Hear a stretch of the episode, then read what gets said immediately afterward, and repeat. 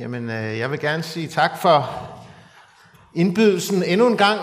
Og øh, der er jo sket store ting, siden jeg sidst var her. Øh, så tillykke med, med jeres nye præst. Jeg går ud fra, at jeg så skal prædike lidt længere i dag, for jeg ved ikke, om jeg bliver inviteret mere. Jo, så øh, det er jo dejligt sådan at have en halvanden times tid at gøre godt med. Øh, og så føler man det jo næsten som et privilegium at være her. Det var også lidt spændende, sådan, da vi nærmede os weekenden, om, om man overhovedet kunne komme herover, eller hvordan der var ledes. Men, men efter et par, par hvad hedder det, udskydelser af billetten, så øh, kom jeg jo i, nogenlunde fred og ro i går aftes, så det er dejligt at, øh, at være her igen. Øhm, og som Bettina sagde, så øh, havde jeg tænkt mig, at vi i dag skulle være sammen om salme 23, og jeg tror i hvert fald for nogle af jer, så er, øh, så er hvad hedder det, salme 23 en, en øh, forholdsvis kendt salme. Det er i hvert fald en salme, som, som sådan har fulgt mig selv igennem, igennem livet, tror jeg man kan sige. Øh, en salme, som på en eller anden måde gør noget ved mig, og gør noget ved, ved dem, der lytter øh, til den salme. Øh, og som, som jeg egentlig sådan har, har selv har mødt og har gjort brug af i mange forskellige, øh, øh, på mange forskellige tidspunkter. Øh, jeg tror sådan, den, når jeg sådan tænker tilbage, så min far han døde for, for snart 23 år siden, 24 år siden. Øh, og der blev prædiket over salme 23 til hans øh, begravelse. Og siden da, der har jeg sådan øh, selv læst den, og også øh, sådan blevet mindet om, og, øh, og dele den med andre, sådan, øh, som var på mange forskellige steder i, i deres liv.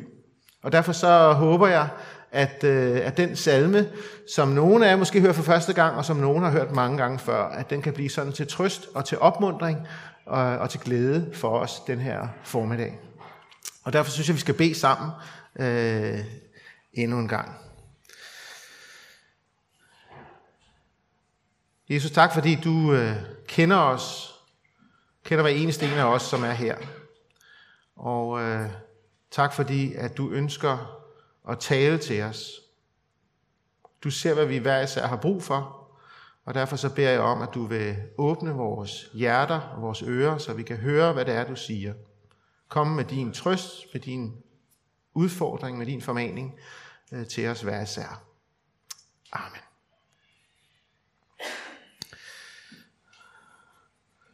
Nu øh, gik jeg jo helt over, øh, sprang helt over selvpræsentationen, men øh, der er nok de fleste af jer kender øh, mig jo nok, men ellers så kan jeg jo sige, at jeg hedder Claus Grønbæk og er normalt præst, eller stadigvæk præst i Københavnerkirken, øh, og øh, har fulgt Bornholmerkirken siden der var meget færre mennesker og igennem årene. Så det er en stor glæde for mig. Vi øh, læser salme 23 fra det gamle testamente, og øh, det er en salme af David. Og han siger sådan her, Herren er min hyrde, jeg lider ingen nød. Han lader mig ligge i grønne enge, han leder mig til det stille vand. Han giver mig kraft på ny, han leder mig af rette stier for sit navns skyld. Selvom jeg går i mørkets dal, frygter jeg intet ondt, for du er hos mig. Din stok og din stav er min trøst. Du dækker bord for mig for øjnene af mine fjender. Du salver mit hoved med olie. Mit bære er fyldt til overflod. Godhed og troskab følger mig, så længe jeg lever. Og jeg skal bo i Herrens hus alle mine dage. Amen. Herren er min hyrde. Havde Jesus nu levet, øh, og David levet i, i, på, på vores tid, så har han nok brugt et lidt andet billede. Øh, fordi øh, selvom I måske er lidt mere i pagt med naturen, end, end, end jeg er, så, så tror jeg alligevel for mange af os, det der med hyrder, det, det er ikke noget, der sådan, det er noget med jul eller et eller andet den retning, øh, når vi stiller øh, op på kaminen der. Øh, men øh, øh, hyrdebilledet er faktisk et, et, et rigtig, rigtig fantastisk billede. Også selvom vi måske har lidt sværere ved nu om dage og, sådan, og, og helt sætte os ind i det.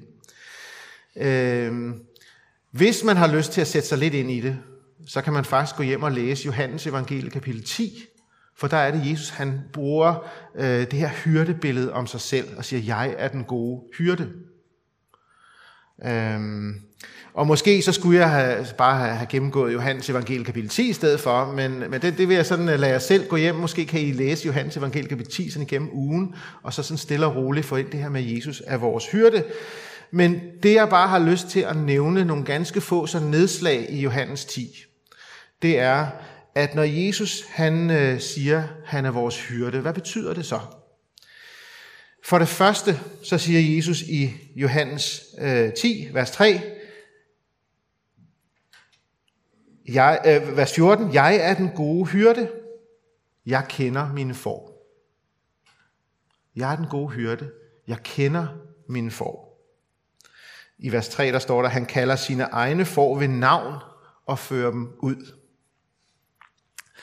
Øhm, Jesus han kender sine får. Så når David allerede mange hundrede år før Jesus siger, Herren er min hyrde, så, øh, så, øh, så peger det frem mod, mod Jesus, som siger, jeg kender min får. Det synes jeg er en kæmpe opmuntring at, at vide, du og jeg er ikke bare sådan en del af en stor flok. Øh, og så Jesus, han, han har, der er rigtig mange får, og, og sådan, jeg kender min får. Jesus, han kender dig. Han ved, hvem du er. Han kender dit navn. Han ved, hvad der bor i dit hjerte. Han ved, hvad der er i dit liv. Jeg ved ikke, om nogen af os måske sådan øh, har fået det sådan, at, at, at, at det der med, Jesus er min hyrde, øh, ja ja, men jeg skal jo selv klare tingene. At Jesus er blevet sådan, han er lidt fjern måske. Hvis du har det sådan, så vil jeg bare opmuntre dig til at lytte til det her. Herren er min hyrde. Jesus er den gode hyrde, som kender dig. Som kalder dig ved navn. Prøv at tænke på det den uge, der kommer. At jeg er ikke bare en del af flokken, og der er sikkert mange andre får, der har bedre pels og alt muligt. Jesus, han kender dig, og han kender mig. Og så går han foran, siger han i, i, øh, i øh, Johannes evangelie kapitel 10, vers 4. Når han har fået alle sine får ud, går han foran dem. Jeg kan nogle gange få den der sådan, øh, sådan øh, tanker om Jesus, at han er sådan lidt, han er, jo, han er jo mægtig, og han er stærk, han er sådan lidt herføreren, som står bagefter, så sender han sine tropper ud. Øh, og så må vi gå ud og prøve at se og klare det derude, og så kommer vi hjem, og så, så står han sådan og siger, Nå, hvordan gik det så i dag? Men den gode hyrde, han går foran. Jesus, han går foran dig. Han står ikke bagved, og så skubber dig ud. Han går faktisk foran dig. Men det vil gøre en forskel for os, hvis vi rent faktisk bliver klar over det, og bliver opmærksom på det. Jesus, han går foran mig, og ikke bagved mig. Når jeg går på arbejde, når jeg går ned i brusen, når jeg taler med min nabo, øh, når jeg står i den og den situation, så er Jesus der allerede, fordi han går foran mig. Det er ikke sådan, at jeg er på egen hånd, men han leder mig. Øhm. Herren er min hyrde, siger David, og Jesus siger, jeg er den gode hyrde, som kender dig, som kalder dig ved navn, og som går foran dig. Hvis ikke du får andet med fra den her prædiken, så håber jeg, at det kan blive til glæde og til opmundring og til trøst, fordi du skal ikke selv gøre alting. Du skal vandre i hyrdens fodspor.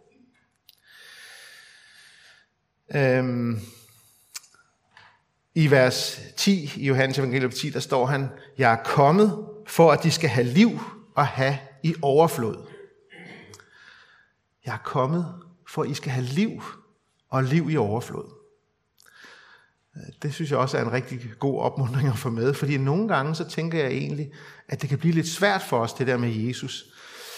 Det er også, man, man, man bliver sådan lidt udenfor, eller sådan, må hellere holde et lav profil, ikke? fordi når man kommer med det der med Jesus, det er så forstyrrende. Og det, er sådan, det ødelægger folks gode humør, og måske skal jeg hellere bare tige stille, eller sådan, for det, det er bare for problematisk det hele. Jesus er kommet for at give liv i overflod. Han er ikke kommet for at ødelægge eller forstyrre. Han er kommet for at give liv i overflod til os, og til de mennesker, som vi er sammen med. Og måske er det det, som, som øh, David han netop siger, øh, som han har, har forstået. Herren er min hyrde, jeg lider ingen nød. Jeg lider ingen nød. Øhm, fordi Jesus er kommet med liv i overflod.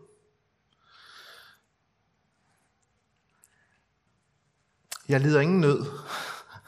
Jeg kan huske, at jeg havde en, øh, en, øh, en, en god gammel nabo de første øh, 10 år. Vi boede i Rødovre, hvor vi bor nu også. Og han, han var en rigtig god nabo, men han sagde, det der med Gud, det kan du godt glemme alt om. Det er jeg færdig med. Det var sådan lidt ærgerligt, når jeg nu gerne ville snakke om Gud. men, men, men så må det jo sige, jamen, så må jeg jo bare være en god nabo. Øh, og, og, og, og vi havde øh, 10 rigtig gode år, hvor vi sådan øh, bare var gode naboer og gik ind og ud hos hinanden, og børnene øh, gik ind hos dem osv. osv. Øh, på et tidspunkt, så, øh, så, så får han kraft, og, øh, øh, og jeg kan huske, øh, kort efter, at, at øh, han har fået kraft, så, så, øh, så, så får jeg det sådan, sådan, du skal læse salm 23 for ham. Man læser bare ikke salm 23. Herrene min hyrde, jeg lider ingen nød. Altså det kan man da ikke læse for folk. Men, men, øh, men, men jeg fik det sådan, at øh, det, det, det, det, jeg, jeg spurgte ham sådan med lidt bævende stemme, øh, om, om, om, om han havde lyst til at bade en bøn, og om han havde lyst til at, at, at, at høre det her. Det ville han rigtig gerne. Og det blev faktisk starten til, til øh, et halvt eller et helt år, hvor, vi, hvor, vi, hvor jeg altid bad, og hvor vi altid snakkede om sådan vigtige og gode ting. Herren er min hyrde, jeg lider ingen nød. Hvordan kan man, hvordan kan man sige det ind i den verden, som, øh, som vi lever i? Og hvordan kan man sige det ind i det liv, som du og jeg har, hvor vi jo synes, jeg lider ingen nød. Det er måske lidt en overdrivelse, eller hvad? Jeg tror, at noget af det, som, øh, som, som det skal ses i lyset af, det er det, som øh, Paulus han triumferer i Romerbrevet kapitel 8. Øh, der siger han nemlig i fra vers 31, hvad er der mere at sige? Er Gud for os, hvem kan da være imod os? Han, som ikke sparede sin egen søn, men gav ham hen for os alle, vil han ikke med ham skænke os alt? Hvem vil anklage Guds udvalgte? Gud, er ret, Gud gør retfærdig. Hvem vil fordømme? Kristus er død. Ja, endnu mere, han er opstået og sidder ved Guds højre hånd og går i forbøn for os. Hvem kan skille os fra Kristi kærlighed? Nød eller angst? Forfølgelse, sult eller nøgenhed? Fare eller svær? Som der står skrevet, på grund af dig stræbes vi dagen lang, og vi regnes for slagte for. Men i alt dette mere end sejrer vi ved ham, som har elsket os. For jeg er vist på, at hverken død eller liv, eller engle eller magter, eller noget nuværende, eller noget kommende, eller kræfter, eller noget i det høje, eller i det dybe, eller nogen anden skabning, kan skille os fra Guds kærlighed i Kristus Jesus, vor Herre. Når David og når Paulus kan sige, at vi lider ingen nød, så er det sådan set ikke fordi, at, at, øh, at, at nu er livet bare en dans på roser. Herren er min hyrde. Alting går bare snor lige af, og der er ikke nogen problemer. Men så er det fordi, at når Herren er min hyrde, så har jeg ham, som har elsket mig i en sådan grad, at han offrede sit eget liv. Og han opstod igen for mig. Så der er intet, der kan skille os fra Guds kærlighed.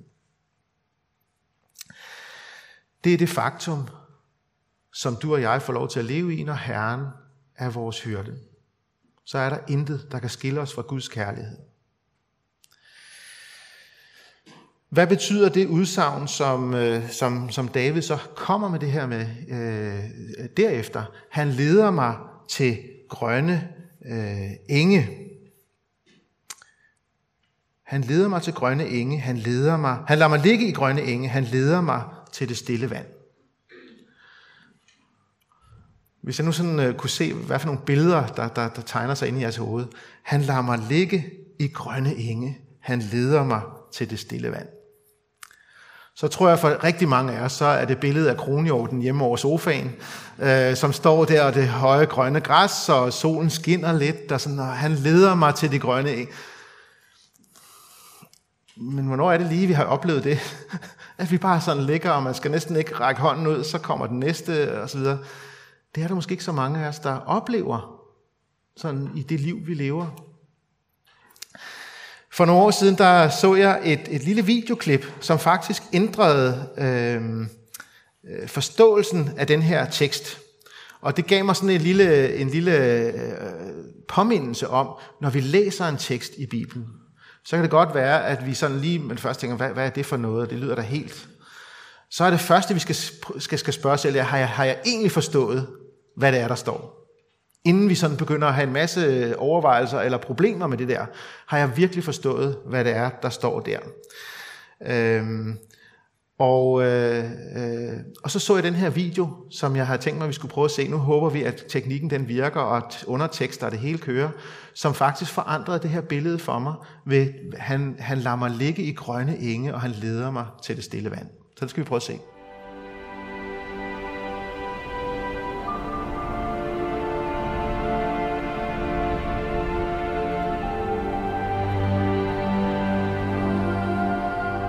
Part of the shepherd lesson, I did want to look at one thing in the wilderness that will maybe surprise you a bit.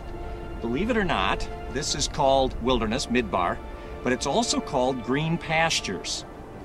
Now, when you take a Westerner here the first time and you look at this, you find people say, well, I don't know that I can go there.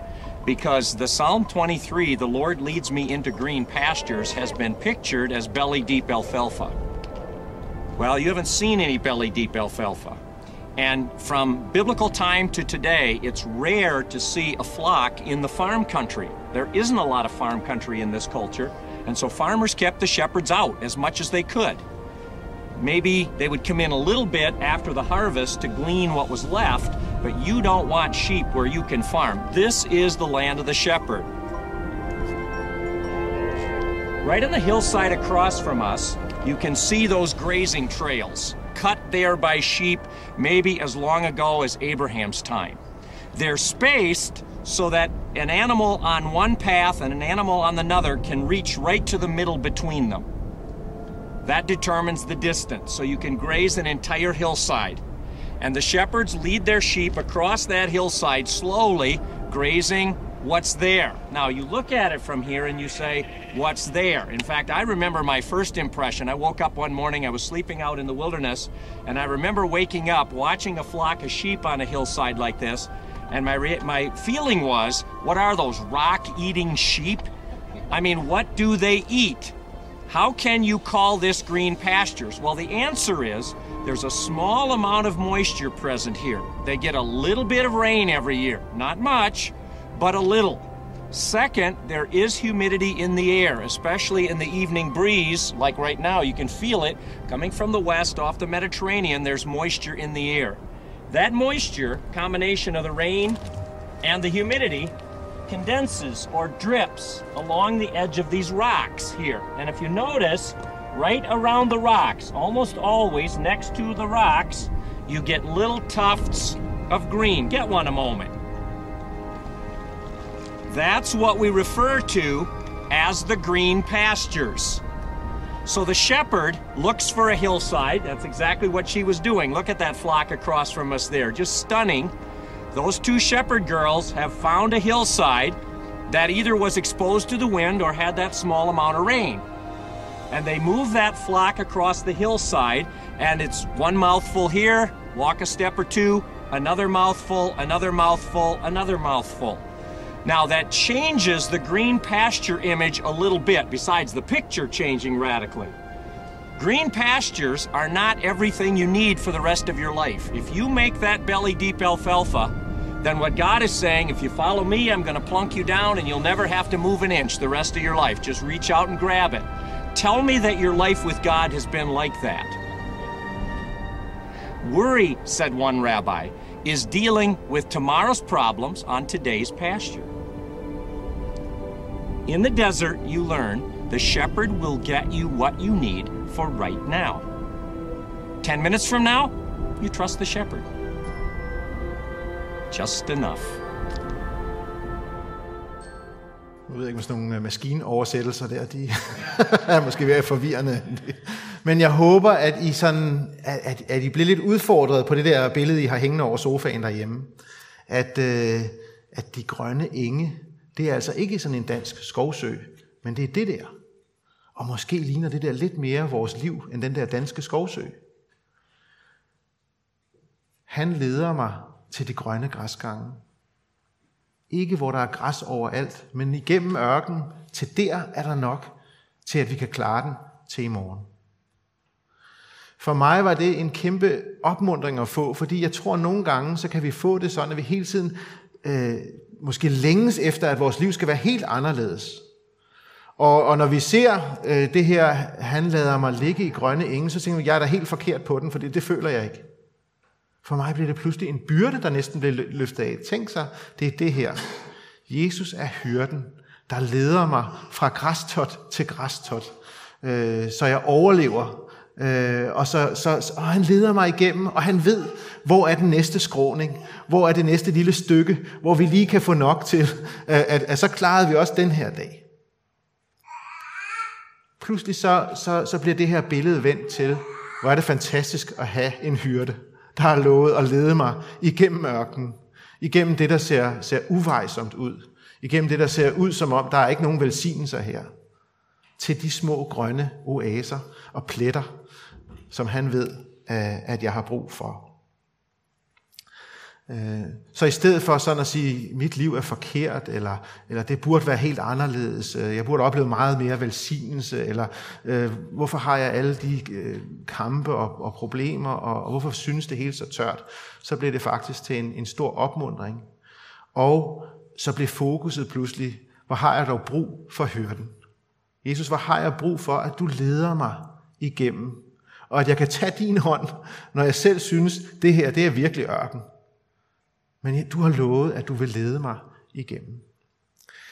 Øhm, lidt tidligere, nu læste jeg fra Romerbrevet øh, kapitel 8 øh, før, der står der også det her i forhold til, øh, til, øh, til ånden. Også ånden kommer os til hjælp i vores skrøbelighed, for hvordan vi skal bede, og hvad vi skal bede om, det ved vi ikke. Men ånden selv går i forbøn for os med uudsigelige sukke. Og han, der renser hjerterne, ved, hvad ånden vil, for den går i forbøn for de hellige efter Guds vilje. Herren er min hyrde, så jeg skal følge ham, og jeg skal ikke lægge alle de her byrder på min egen skulder. Nu skal jeg klare den, og nu skal jeg hen til det grønne, og nu skal jeg... Jeg må lægge mit liv over i hyrdens hænder. Og tænk sig den hyrde, for der stod det samme om Jesus, som der står om ånden, at, at han går i forbøn for mig. Fordi jeg er sådan et forvirret for, der ikke engang ved, hvad jeg skal bede om. Øh, øh, han går i forbøn, for at jeg kan klare den.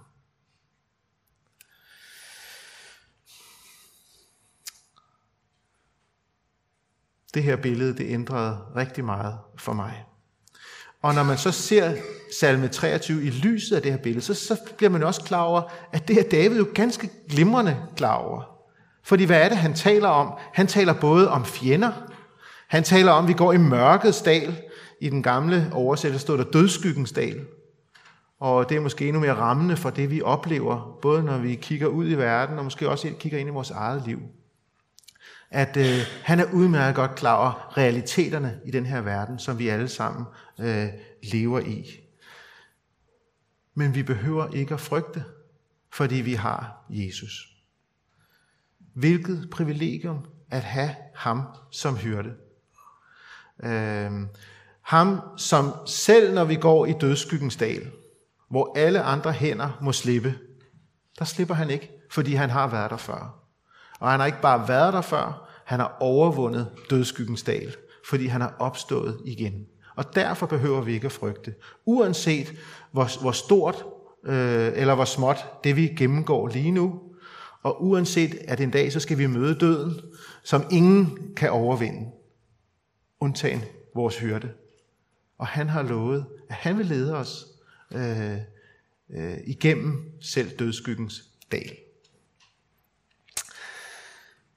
Han leder mig af rette stier for sit navns skyld.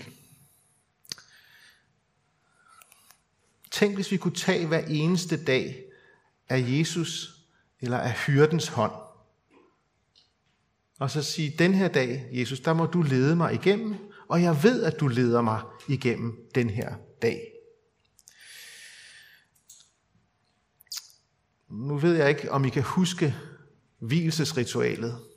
Der er en del af jer, der har været gift i nogle år efterhånden, øh, så måske så trænger det til lige en genopfriskning. Men i, gener, i, i hvilesesritualet, der står der jo, vil du elske og ære hende, og leve med hende i både medgang og modgang, i det liv, som Gud den Almægtige vil give jer, som en ægte mand bør leve med sin ægte hustru, indtil døden skiller jer ad. Lad I mærke til det i medgang og i modgang i det liv, som Gud vil give jer. Det betyder altså, at det ikke bare er medgangen, det er fra Gud, og så skal vi have overstået alt det andet. Men modgang og medgang i det liv, som Gud nu engang vil give dig. Han leder os af rette stier for sit navns skyld. Så han opmuntrer os til ikke at flygte fra det, som, som vi nu står overfor, men han har lovet at lede os igennem det, hvad enten det er modgang, eller at det er medgang.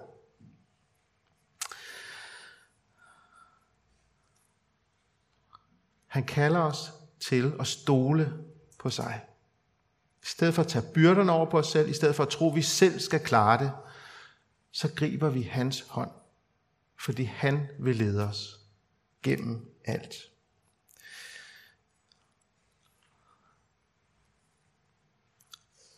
Når det bliver levende for vores hjerte, så begynder troen at vokse. Øh, troen, som, som kan klare øh, bølgerne, øh, selv de store bølger. Fordi vi ved, at vi ikke er prisgivet. Vi er i hans hånd. Og det er den tro, som, som Gud han ønsker for vores liv. Den tro, som holder i både medgang og i modgang. Den tro, som holder både når det synes at være ørken, men også når vi er i de grønne enge. Og så slutter, øh, så slutter David jo med, øh, med den her øh, triumf. Godhed og troskab følger mig, så længe jeg lever, og jeg skal bo i Herrens hus alle mine dage. Der er et håb foran os. Øh, ørkenen skal ikke blive ved. Peter han siger i sit første brev, da skal I juble. Skønt I nu en kort tid, hvis det skal være, må lide under prøvelser af mange slags. For at jeres tro, der er mere værd end det forgængelige guld, der der prøves i ild, kan stå sin prøve og blive til pris og herlighed og ære, når Jesus Kristus åbenbares. Vi lever i en verden, som på mange måder er i dødskyggens dal, vi lever med et suk. Vi lever med en længsel efter, at tingene skal være anderledes. David han vidste, en dag så skal vi bo i Herrens hus til alle tider. Og det er det håb, som vi får lov til at leve med ind i den her verden. Hyrden, han vil lede os. Han vil lede os til de grønne enge. Han vil lede os gennem dødskyggens dal og han vil lede os hjem. En dag, så, øh, så skal ørkenen forsvinde. En dag, så skal øh, døden og sygdommen og skrigene og alt det, som, som vores liv indeholder, det skal forsvinde. Fordi han vil lede os hjem. Og, øh, og derfor så, øh, så kan vi få lov til at leve også i det her liv med håb. Det giver et fantastisk håb, når vi er til begravelse, at øh, døden har ikke det sidste ord. Jesus han har overvundet døden. Men det giver også et håb ind i det liv, som vi lever nu. En dag, så skal sygdommen være væk. En dag, så skal alt det, der tynger os, være væk. En dag skal ørkenen blomstre, fordi vi skal være sammen med ham. Derfor så har jeg lyst til at slutte øh, med, med de her vers fra, fra øh, øh, 1. Peters brev, kapitel 1. Lovet være Gud, hvor Herre Jesu Kristi Far, som i sin store barmhjertighed har genfødt os til et levende håb ved Jesu Kristi opstandelse fra de døde. Til en uforgængelig og ukrænkelig og uvisnelig arv, der ligger gemt i himlene til jer, som af Guds magt ved troen bevares til en frelse, der, skal, der holdes reddet til at åbenbares i den sidste tid. Amen. Lad os bede.